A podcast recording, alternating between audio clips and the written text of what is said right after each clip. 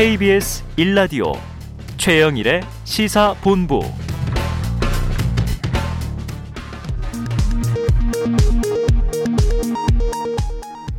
이 시각 라디오 정보센터 뉴스입니다. 전해철 행정안전부 장관은 오늘 열린 중대본회의 모두 발언을 통해 병상과 의료인력 확보에 만전을 기하고 고위험군에 대한 추가 접종 확대를 통해 중증 환자 수를 최대한 줄여나가겠다고 말했습니다. 홍남기 경제부총리는 오늘 자신의 페이스북에 올린 글을 통해 올해 주택분 종부세 고지 인원은 94만 7천 명, 고지 세액은 5조 7천억 원으로 종합 부동산세 대부분을 다주택자와 법인이 부담해 전 국민의 98%는 종부세와 무관하다고 밝혔습니다. 대장동 의혹을 수사하고 있는 검찰이 화천대유 대주주 김만배 씨와 천화동인 4호 소유주 나북 변호사를 오늘 재판에 넘길 예정입니다. 김 씨와 남 씨는 지난 4일 검찰에 구속됐으며 구속기한은 오늘 만료됩니다. 지금까지 라디오 정보센터 조진주였습니다.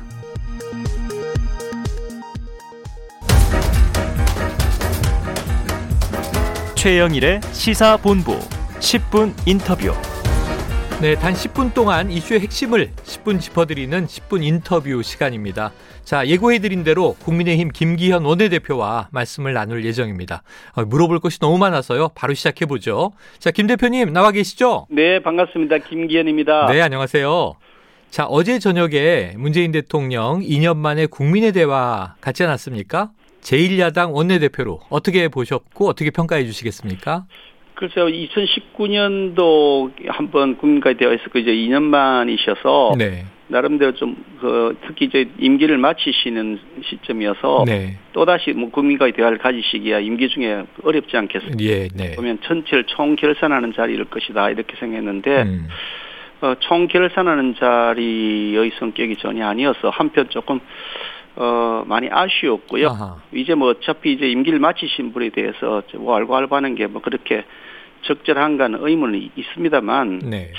전체로 보면 뭐 일자리 문제, 아주 주택 문제, 또 이게 뭐, 이 대북 문제, 굉장히 그 심각한 여러 가지 현, 그 현황들이 있는데, 음. 그 부분들에 대해서 국민들이 엄청난 실망을, 하, 실망을 하고 있는 것에 대한 사과라든지, 네. 그 진솔한 책임 뭐 이런 부분 말씀보다도 잘했다. 뭐 우리가 세계에서 아주 자랑스러운 나, 라가 됐으니까 자부심을 가져달라. 음.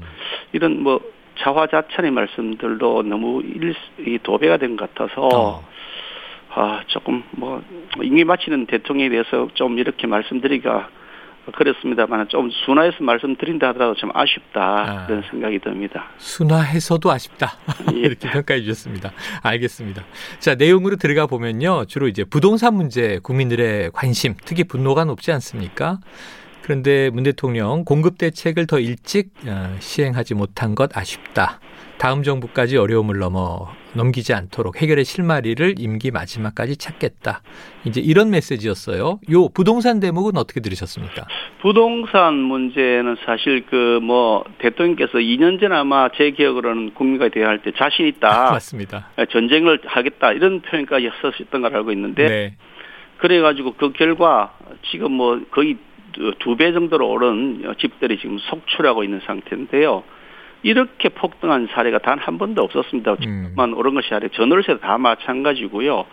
서민들 입장에서나 혹은 이제 청년들 결혼을 앞둔 사람들 입장에서는 완전히 그 이제 뭐 아, 이게 이생 진망이다. 이 음. 생에 내 집을 가진 네. 이제 망했다라는 네. 그런 상황인데 이에 대한 반성이나 책임에 대해서 너무 소홀하게 생각하신다. 음. 이게 공급 대책을 좀 더 일찍 시행하지 못한 것이 아쉽다 그러시는데 지금 현재 부동산 시장이 정부가 내어놓은 28번째인가 뭐 25번째인데 네. 공급 대책 때문에 지금 부동산 시장이 그 정리가 되고 있는 것이 아니라 시장의 작동 원리에 의해서 지금 너무 과, 이, 과도하게 올라가니 음. 국민을 막고 있는 것이라고 보는 것이 솔직한 그 분석인 것이지 정부가 공급 대책을 했기 때문에 전 국민을 막고 있다는 것도 우습고요. 음.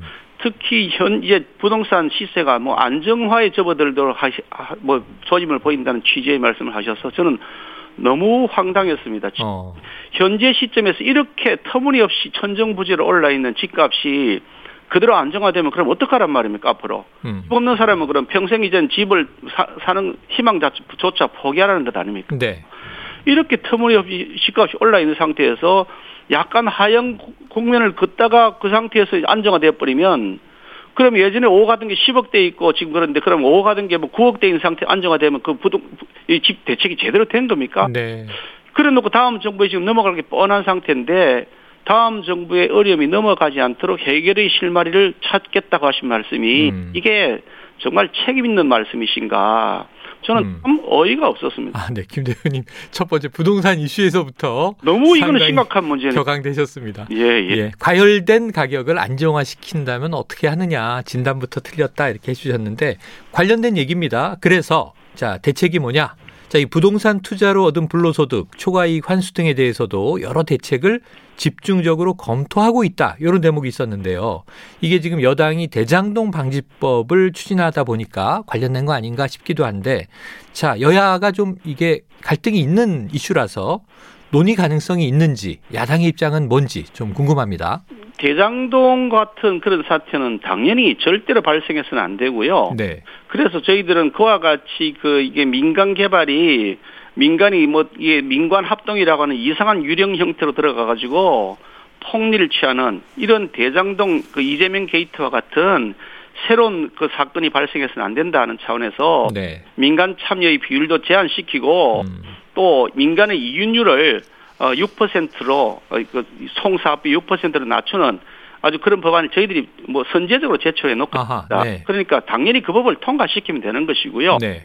그것만 민주당은 이제 그것만으로 끝내자고 하는 것이죠. 음. 어, 말이 안 된다. 이미 거의 1조 원 가까운 터무니없는 폭리를 취한 대장동 사업자들이 있는데 음. 이 사업자들의 그 부당 이익을 환수해야죠. 아. 어. 아니 그걸 환수 안 하고 그거는 이제 뭐 그 사람들이 먹고 튀었으니 먹튀 놔두고 네. 앞으로 발, 발생을 예방하자 그런 말이 안 되는 거죠. 음흠.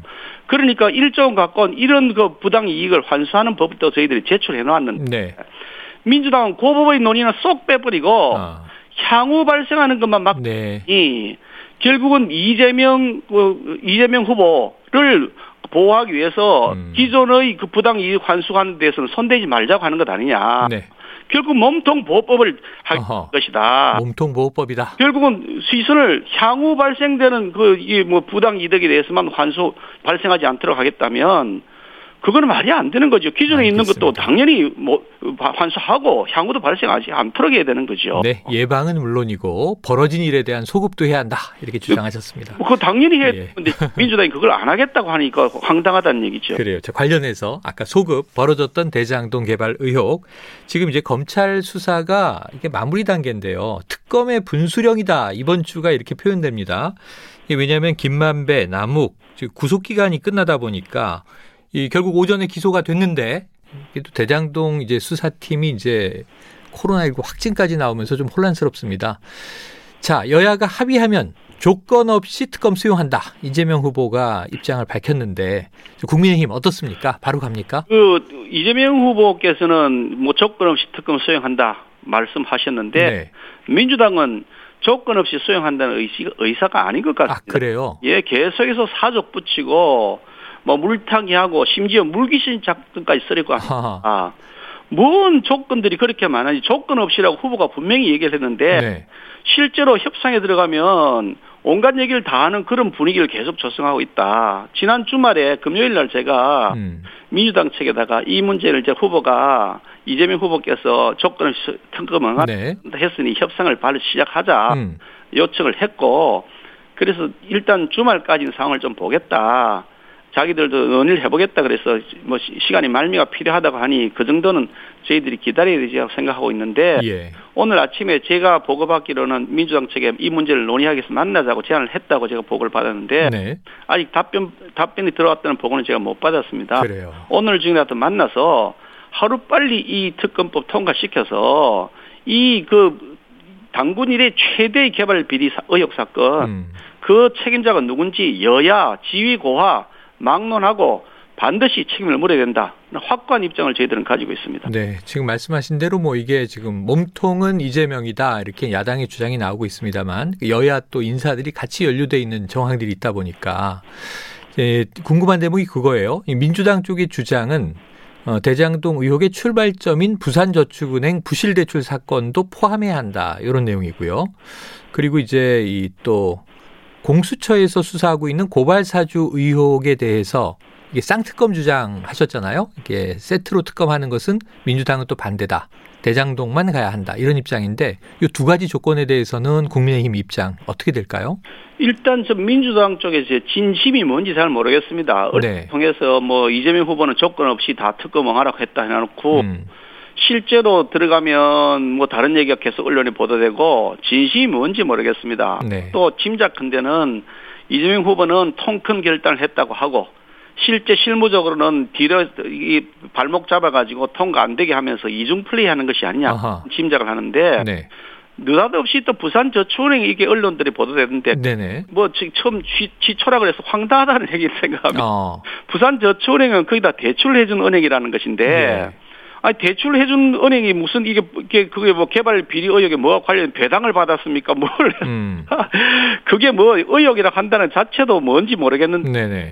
아니 뭐 그냥 언론 보도된 내용도 보니까 뭐 직무유기를 한다는데 음. 뭔 직무유기인지를 자체를 모르겠고요. 네. 직무유기했다고 하는 거 뭐 뭔가 얘기를 다 나오는데 아무리 생각해봐도 언론 내용을 봐도 직무유기했다는 내용 자체를 뭔지 모르겠고요. 네. 오히려 부산저축은행 그런 식으로 따진다 그러면 부산저축은행 사태의 원죄는 문재인 대통령도 자유롭지 못한 거죠. 어허.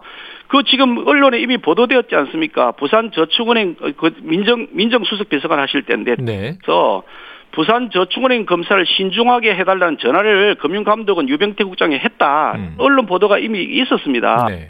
근데 그 부분에 대해 지금 허지부지 넘어가 있는 상태인데 그게 그 진위도 다 따져봐서 만약에 그랬다고 한 것이 사실이다 그러면 부산저축은행이 빨리 정리가 안 된 것 때문에 이 사고가 생겼다. 음. 그러니까 그 시초는 문재인 대통령이 있다. 이렇게 주장할 수 있는 여지가 있어요. 네네. 그러니까 이렇게까지 해 한다는 게 물타기 아니냐, 아. 물귀신 작전 아니냐. 결국 갑자기 또 부산저축은행 얘기가 왜 나오냐 이거죠. 네. 그래서 제가 물귀신 네. 작전, 물타기 작전이라 하는 것이. 예. 그럼 이제 고발사주 의혹 쌍특검은요? 아, 그 부분에 대해서 지금 민주당이 공식적으로 의견을 제시한 바가 없어서요. 네. 민주당 의견을 들어보고 이제 언론을 통해서 지금 민주당 제안을 저희들이 받을 입장은 아니지 않습니까? 음. 그래서 만나서 의논을 하자는데 지금 답변이 없는 겁니다. 공짜로 네. 만나게 만나지 않아주니 아하. 답답한 노릇인 거죠. 예. 자 오늘 만나자는 요청을 해두고 기다리시는 중이라고 하니까 오후 중에라도 연락이 올지 한번 또 기다려 보겠습니다.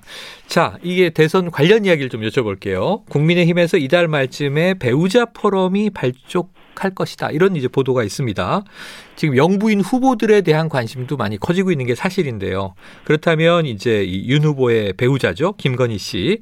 포럼 대표로 공식 활동을 시작할 것이다. 이런 관측이 나오던데 자, 이 김건희 씨의 역할에 대해서는 이 당에선 어떤 입장 가지고 있습니까? 그 배우자 포럼 그러는데요. 네. 어, 그동안 늘 해왔던 겁니다. 갑자기 뭐 이걸 부각시키니까 새로운 게 아니군요. 그게 아니고 네.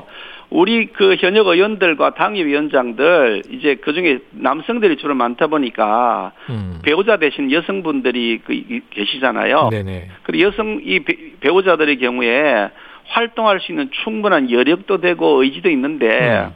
이게 그 부분에 대해서 그동안 조금 이렇게 소홀했다. 네. 그래서 제가 원내 대표가 되고 난 다음에 또 당 대표가 또 마침 이제 결혼을 안 하셨기 때문에 그래서 배우자가 없는 관계라서 제가 이제 그 저희 배우자가 모여서 배우자들끼리 모여서 현안에 대해서 음. 현안에 대해서 우리가 같이 강의도 듣고 우리끼리 디스커션도 하면서 어.